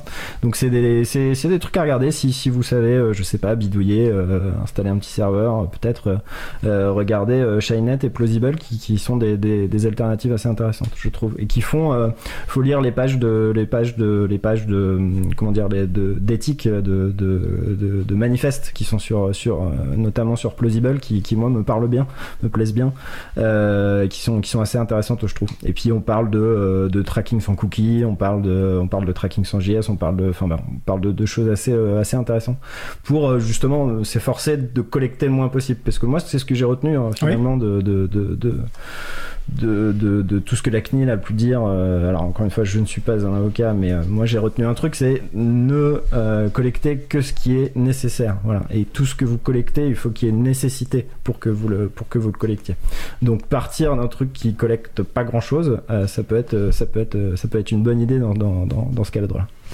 Alors, autre question avec réponse rapide, je suppose, pour Ronan. Donc, c'est Olicat qui demande on fait comment pour avoir une formation? Euh, alors il y a un petit peu tout. Euh, ce qu'aujourd'hui, ce qui est un petit peu plus délicat, c'est vraiment d'avoir une formation en français. Euh, faut imaginer que euh, quand j'ai travaillé chez Mato, moi, ce qui m'a bluffé, c'était qu'il n'y avait pas d'information qui était euh, qui était cachée, quoi. C'est-à-dire qu'en gros, eux, leur site internet, c'est vraiment tout. Donc ils, y mettent toute leur euh, toute leur doc. Elle est extrêmement bien faite. C'est juste que le site, il est il est énorme. Euh, mais en fait, si tu vas sur euh, sur Matomo, que tu vas cliquer sur ressources ou quelque chose comme ça ou aide, là, tu as différentes briques de formation, j'ai envie de dire. T'en as un qui s'appelle en gros les, guides, c'est tout ce qui est dans le répertoire euh, slash doc, et en fait c'est pour chaque fonctionnalité qui sort, ils vont euh, du coup euh, développer, expliquer comment, comment fonctionne cette fonctionnalité. Tu as une autre où malheureusement tu me retrouves, Euh, donc après faut, faut supporter mon, mon accent euh, franglais, j'ai envie de dire. Euh, donc des vidéos de formation qui justement te forment euh, gratuitement à Matomo. Sinon j'ai eu l'occasion de développer euh, deux beaux projets, donc un avec euh, l'association Zeste de Savoir, que je salue. Euh, j'ai développé un MOOC en français alors qui est pas très à jour. Un MOOC, c'est une formation en ligne. Une information en ligne. Et sinon, j'ai un autre projet que euh, j'aime euh, énormément, qui me tient à cœur, que lui, j'ai plus développé dans un cadre universitaire, qui s'appelle la Floss Marketing School. Euh, donc euh, Donc, voilà. Flow, c'est pour free, libre, un open source software. Donc, Ah, exactement. Euh, L'idée, c'est justement de, de libérer en fait les cours que je fais à la faculté euh, pour tout le monde. Et dans ce dans cette école en ligne, donc qui est sur une brique Moodle. euh, tu as du coup tout un cours qui s'appelle Digital Analytics dans lequel euh, voilà je, je forme en anglais. Euh, je précise que toutes les ressources là sont gratuites, accessibles à tous et sous licence d'ailleurs Creative Commons. Donc en gros, si vous voulez créer vos propres formations en interne ou même à l'externe, je m'en fiche. Euh, vous allez sur le site, vous récupérez tout ce que vous voulez et, euh, et vous vous faites plaisir. Euh, voilà, après ça va être du temps, du temps à passer. Sinon, bah après, si c'est plus avoir un accompagnement en entreprise, ce genre de choses, bah là naturellement vous avez des, des prestataires dont, euh, dont moi inclus. Mais euh, si vraiment on est plus sur un mode auto-formation, il y a vraiment ces trois ressources que je vous conseille, donc matomo.org, Zeste de Savoir et également la, la Floss Marketing School. Alors on mettra évidemment toutes les références sur les pages consacrées à l'émission, donc sur causecommune.fm et sur april.org. Alors le temps passe super vite, vous allez avoir le droit à la dernière question bientôt. Je vais juste préciser que tout à l'heure quand on parlait de on-premise en anglais, en fait sur le site en, français de Matomo, c'est auto-hébergé, ce qui est beaucoup plus euh, clair. Donc allez sur fr.matomo.org plutôt. Alors comme je vous l'avais dit, le temps passe super vite, on pourrait faire une deuxième émission, peut-être qu'on en fera une deuxième d'ailleurs sur Matomo. Euh, la dernière question, ou après vous pourrez rajouter évidemment ce que vous voulez, euh, si en deux minutes, quels sont les éléments clés à retenir pour vous par rapport à l'analyse de site web et Matomo On va commencer par Alexandre Bulté d'Etalab. Euh, bah, ce que je disais tout à l'heure, transparence, euh, souveraineté, euh, auto-hébergement, je pense que c'est les vraies forces, euh, c'est les vraies forces racines de, de cette solution. Et après, on peut aller très loin dans l'analyse. Il y a tout un tas de fonctionnalités incroyables qu'on peut découvrir au fur et à mesure. Bien faire attention à ce qu'on, bien faire attention à ce qu'on traque, est-ce qu'on est-ce qu'on, est-ce qu'on- enfin, est-ce qu'on collecte les données, collecte, ouais, ouais. ouais, les données qu'on collecte. Est-ce qu'on les fait dans un cadre qui est, euh, qui est légal Est-ce qu'on a euh, correctement informé ses utilisateurs? Enfin bon, ça, pour le coup, il y a, un, un, module dans Matomo qui aide à faire une checklist de qu'est-ce qu'il faut faire, euh, quelles, sont les, quelles, quelles sont les informations que je donnais. Donc bien faire attention à ça et bah, utiliser, utiliser quelque chose qui est, qui est, qui est bien dimensionné par rapport à ses besoins, parce que peut-être que pour traquer euh, 4 ou 5 visites par mois, on n'a pas besoin de monter un Matomo euh, quelque part non plus. Euh, voilà, mais donc euh, continuer évidemment à regarder les solutions libres disponibles. Il y en a plein, il y a plein d'approches différentes et c'est un monde riche et passionnant. Et c'est pour ça, c'est pour ça qu'on l'aime. Ronan Charbonneau Ouais, moi c'est plus le formateur qui, qui va parler, mais je dirais que euh, si vous voulez découvrir cet univers qui est euh, l'analyse d'audience, en fait, tout démarre par le téléchargement de Matomo et son installation, et c'est à partir de là où vous n'avez pas besoin d'être expert de, de Matomo, de l'analyse d'audience, mais que vous allez comprendre en gros qu'est-ce que c'est que la collecte de données et ce que potentiellement d'ailleurs des acteurs propriétaires peuvent collecter. Donc le fait de voir une base de données par ses propres yeux, de voir directement qu'est-ce qu'un navigateur va envoyer en termes de données, navigateur web, euh, lorsqu'il se connecte à un, serveur web, ça c'est vraiment le palier que je conseille à chaque fois à tous mes euh, toutes les personnes que je fais, en fait, le palier psychologique qui te permet de comprendre ah mais en fait tout ça je le savais pas en fait, tout ça avec ces solutions à quelques clics je les, les avais jamais vues, tandis que là en fait le fait de l'installer par moi-même, bah, je suis en train de découvrir réellement ce que c'est qu'une une solution d'analyse d'audience, jusqu'où on peut aller, comment ça fonctionne, pourquoi parfois on peut avoir des temps de chargement qui sont un petit peu plus longs, ah bah ouais mais c'est parce que c'est mon propre serveur, donc il y a des petits des petits soucis en termes de performance. Ah ouais, mais c'est quoi un serveur? Ah ok, donc c'est du matériel, donc faut que le matériel il soit bon. Ah mais on parle de quoi? On parle de vraies machines physiques, etc. Enfin bref, c'est euh, c'est vraiment tout cet univers là qui, s'ouvre à vous et c'est là où vous faites un bond géant en fait en termes de formation et d'éducation parce que vous découvrez un monde euh, bah, que vous connaissiez pas en fait. Bah écoutez, j'espère en tout cas, euh, auditeurs et auditrices, que été une découverte, une première introduction au monde de l'analyse d'audience de sites web et de Matomo. Tu voulais rajouter une chose Oui, je, je voulais juste rajouter une petite chose. Euh, là, actuellement, on va lancer, euh, enfin, on cherche à lancer le premier Matomo Camp, donc premier événement dédié du coup à Matomo. Et on a actuellement donc un site matomocamp.org sur lequel vous êtes invité justement à répondre à un sondage en ligne pour justement définir les attentes euh, que vous avez par rapport à cet événement qu'on va pouvoir d'ailleurs lancer lorsqu'on aura suffisamment de, de répondants. Donc, on espère avoir au moins un millier de réponses. Et, j'en profite également pour saluer euh, un ami qui m'est très cher et qui m'a beaucoup aidé dans toute mon éducation là sur Matomo, qui s'appelle Lucas Winkler. J'avais promis de le, mentionner à, la radio. Voilà. Eh ben écoute, euh, c'est fait. En tout cas, un grand merci donc euh, Alexandre Bulté, directeur technique d'Etalab, hein, etalab.gouv.fr, Ronan Chardonneau, consultant et formateur Matomo, ronan-chardonneau.fr, euh, le site web de Matomo, donc fr.matomo.org. On a cité plein de choses. On va mettre à jour les pages de l'émission. En tout cas, Étienne qui est en régie a déjà commencé. Donc vous irez sur april.org ou causecommune.fm. Vous aurez une page avec tous les liens. Euh, donc je vous remercie. Je vous souhaite de passer une belle fin de, de journée. C'était un grand plaisir de vous avoir en studio, même si on est évidemment euh, masqué et avec des beaux t-shirts pour certains. Plaisir partagé. Merci beaucoup. Belle fin de journée. Nous venons d'écouter une rediffusion du sujet principal de notre émission numéro 111 du 22 juin 2022 qui portait donc sur l'analyse d'audience de sites web et, sur le logiciel libre Matomo. Donc euh, Matomo qui est une bonne alternative à Google Analytics, hein, qui, qui a été mentionné pendant l'échange, euh, et dont certaines fonctionnalités viennent d'être déclarées contraires au règlement général sur la protection des données par la CNIL, du fait euh, des transferts de données vers les États-Unis. Un sujet à réécouter en podcast et à relire en transcription. Je vous propose à présent de faire une pause musicale. Nous allons donc écouter euh, Above par Sapajou. On se retrouve juste après. Belle journée à l'écoute de Cause Commune, la voix des possibles. Cause commune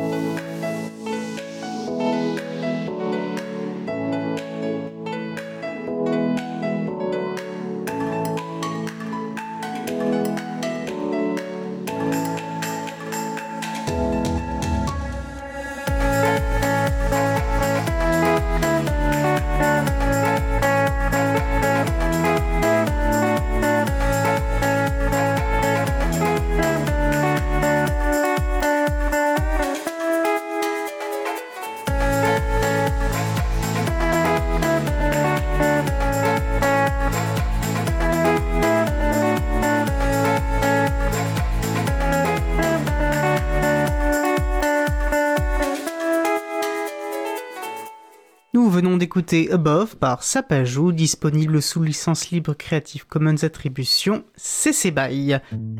Retrouvez toutes les musiques diffusées au cours des émissions sur causecommune.fm et sur libreavoue.org. Libre à vous, libre à vous, libre à vous. L'émission de l'April sur les libertés informatiques. Chaque mardi de 15h30 à 17h sur Radio Cause Commune, puis en podcast.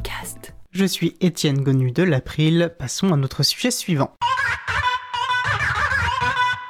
Nous allons donc poursuivre avec la chronique À cœur vaillant, la voix est libre de Laurent et Laurette Costi qui nous proposent aujourd'hui la deuxième partie de leur chronique sur le sujet des moteurs de recherche. La première étant d'ores et déjà disponible en podcast, il s'agit de LibreAvou pour... du LibreAvou pardon 125, donc vous pouvez retrouver sur libreavou.org slash 125 tout simplement. Le sujet a été enregistré début janvier, je vous laisse donc avec Laurent et Laurette, on se retrouve dans environ 10 minutes, toujours sur Cause Commune, la voix des possibles. Hello ma puce au silicium. Je crois que la dernière fois que je t'avais obligé à enregistrer un podcast avec moi, nous avions parlé de moteurs de recherche, mais nous n'avions pas tout à fait fini avec eux, tu me confirmes? Oh bah oui, je te confirme, tu m'avais obligé. Bon, parfait. Donc on va continuer, mais avant, je voulais te remercier de ne pas m'avoir offert une chiffonnette Apple pour Noël. Bah y a pas de quoi, ça me fait plaisir. Tu sais qu'à surface équivalente, cette chiffonnette vaut plus cher qu'un carré Hermès? Oh que je te remercie de ne pas m'avoir offert non plus à Noël. Bah y a pas de quoi, ça me fait plaisir. Mais euh, pour préciser, par rapport à Hermès, leur carré fait 45 cm de côté, ce qui nous y fait 2025 cm carrés.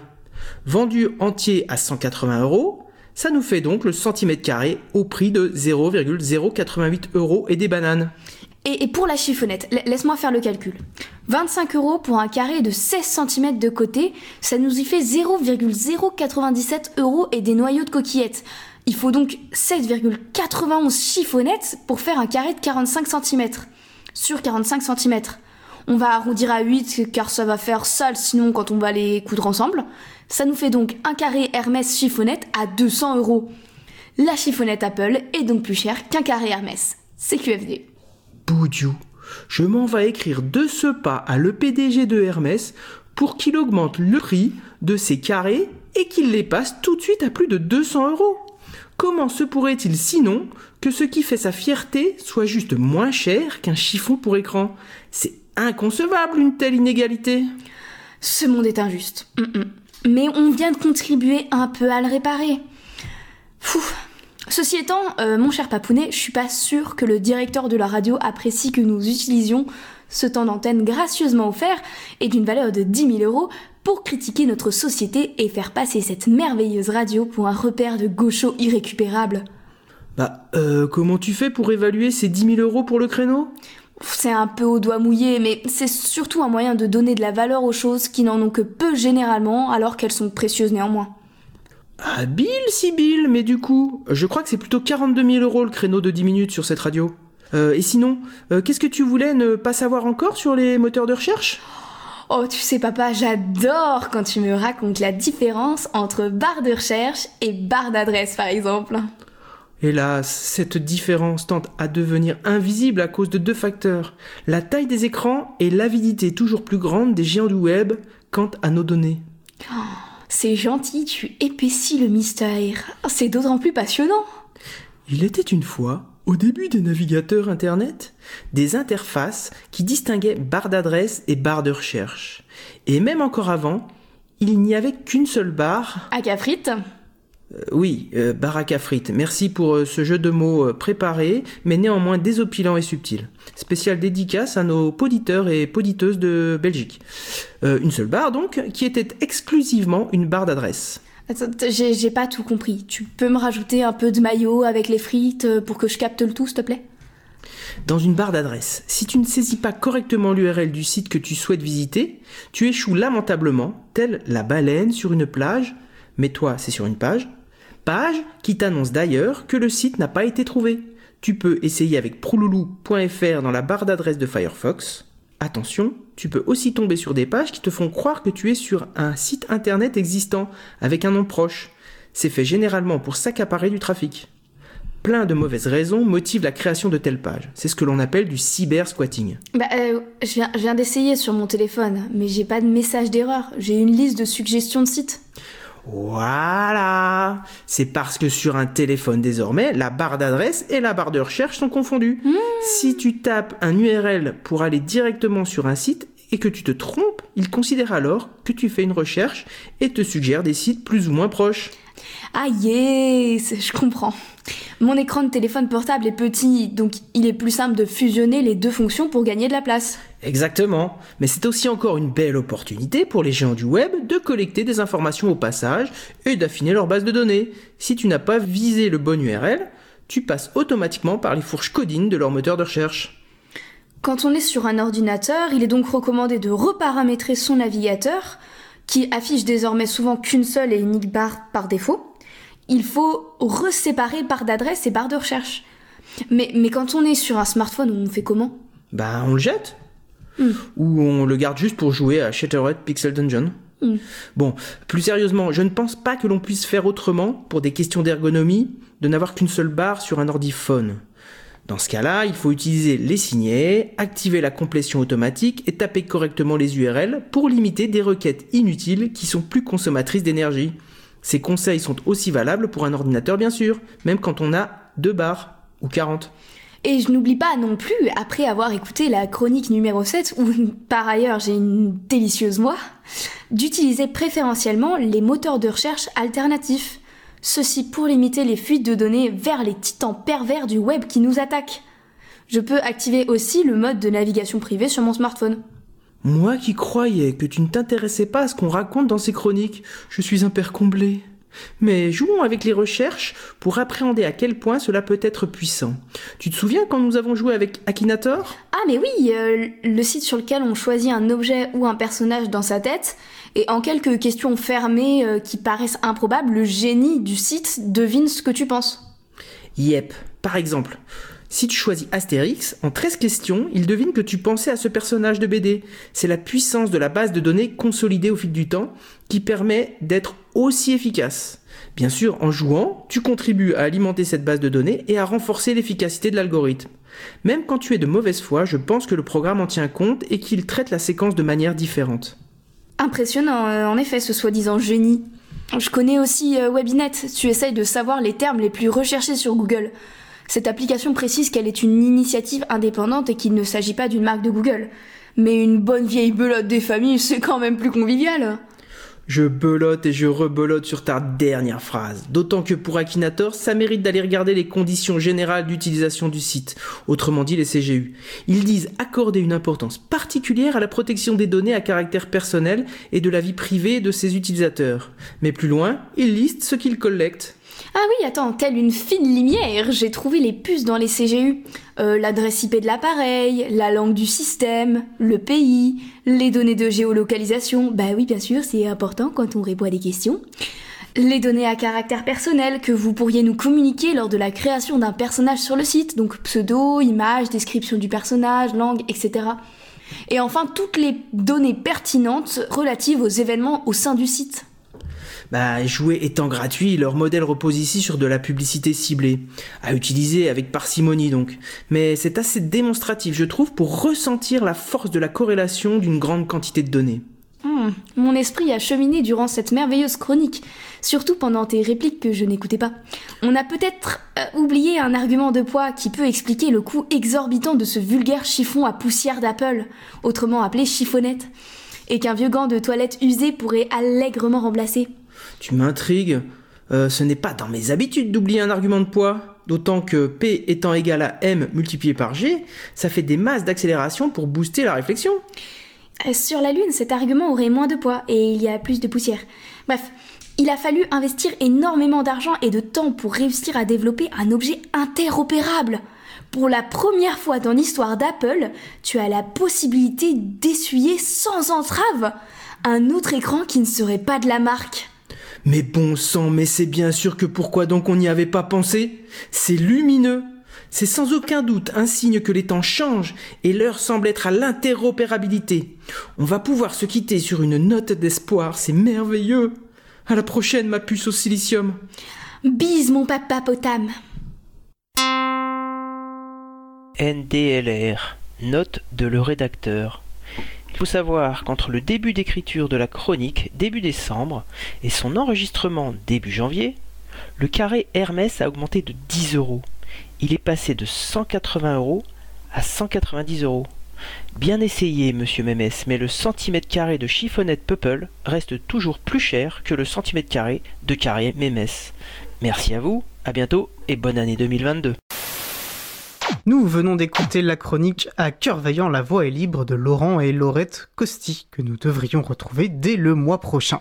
Nous approchons de la fin de l'émission et nous allons terminer par quelques annonces.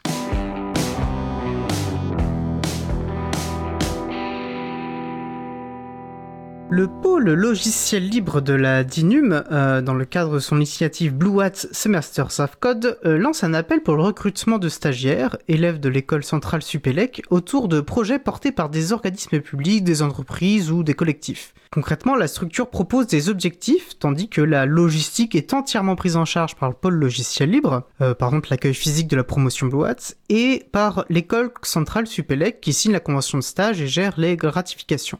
Euh, L'appel à idées de stage est ouvert jusqu'au 6 mars à 23h59 et donc nous invitons les structures que ça intéresse à candidater. Je vous rappelle également que nous avions reçu euh, des personnes de la DINUM et notamment Bastien Guéry en charge du pôle logiciel libre dans l'émission du 14 décembre 2021. Moins réjouissant, les députés examineront demain, mercredi 16 février, en séance publique, euh, une proposition de loi dont l'objectif est de permettre à l'autorité administrative d'ordonner à toute plateforme en ligne le retrait ou le blocage en une heure d'un contenu que cette autorité aurait qualifié de terroriste, sans donc le contrôle préalable d'un juge. Une mesure au caractère liberticide flagrant, qui avait pourtant déjà été censurée par le Conseil constitutionnel lors de son examen de la proposition de loi Avia, dite contre la lutte euh, contre la haine en ligne. Alors je vous invite à lire le communiqué de la Quadrature du Net euh, sur ce sujet, hein, qu'on mettra en référence de la page de l'émission. Et merci donc à la Quadrature pour son suivi et ses actions sur ces dossiers complexes. Et je vous rappelle enfin euh, que vous pouvez retrouver sur l'agenda du libre, agendadulibre.org, des événements en lien avec les logiciels libres et la culture libre près de chez vous. Notre émission se termine. Euh, je remercie les personnes qui ont participé à, qui donc à cette émission.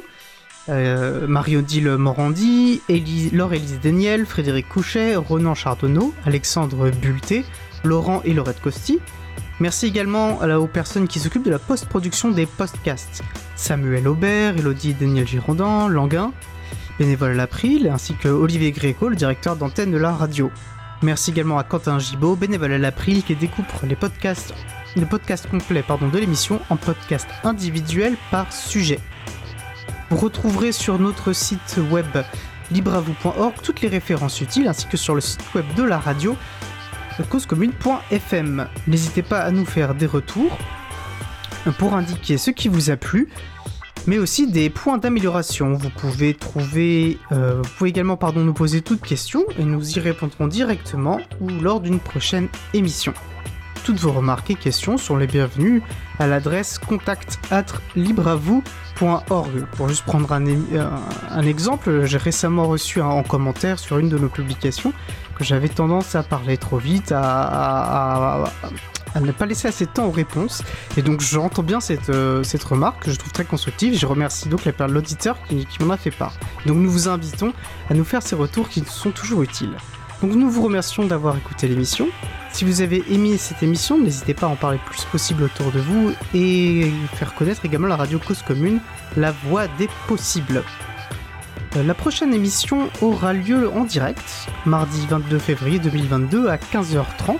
Notre sujet principal, qui sera un sujet inédit et donc réalisé en direct, portera sur Mobicop, une société coopérative spécialisée dans les questions de mobilité.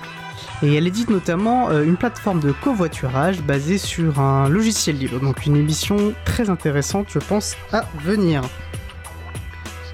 Nous vous souhaitons de passer une très belle fin de journée. On se retrouve en direct, donc mardi 22 février à 15h30. Et d'ici là, portez-vous bien.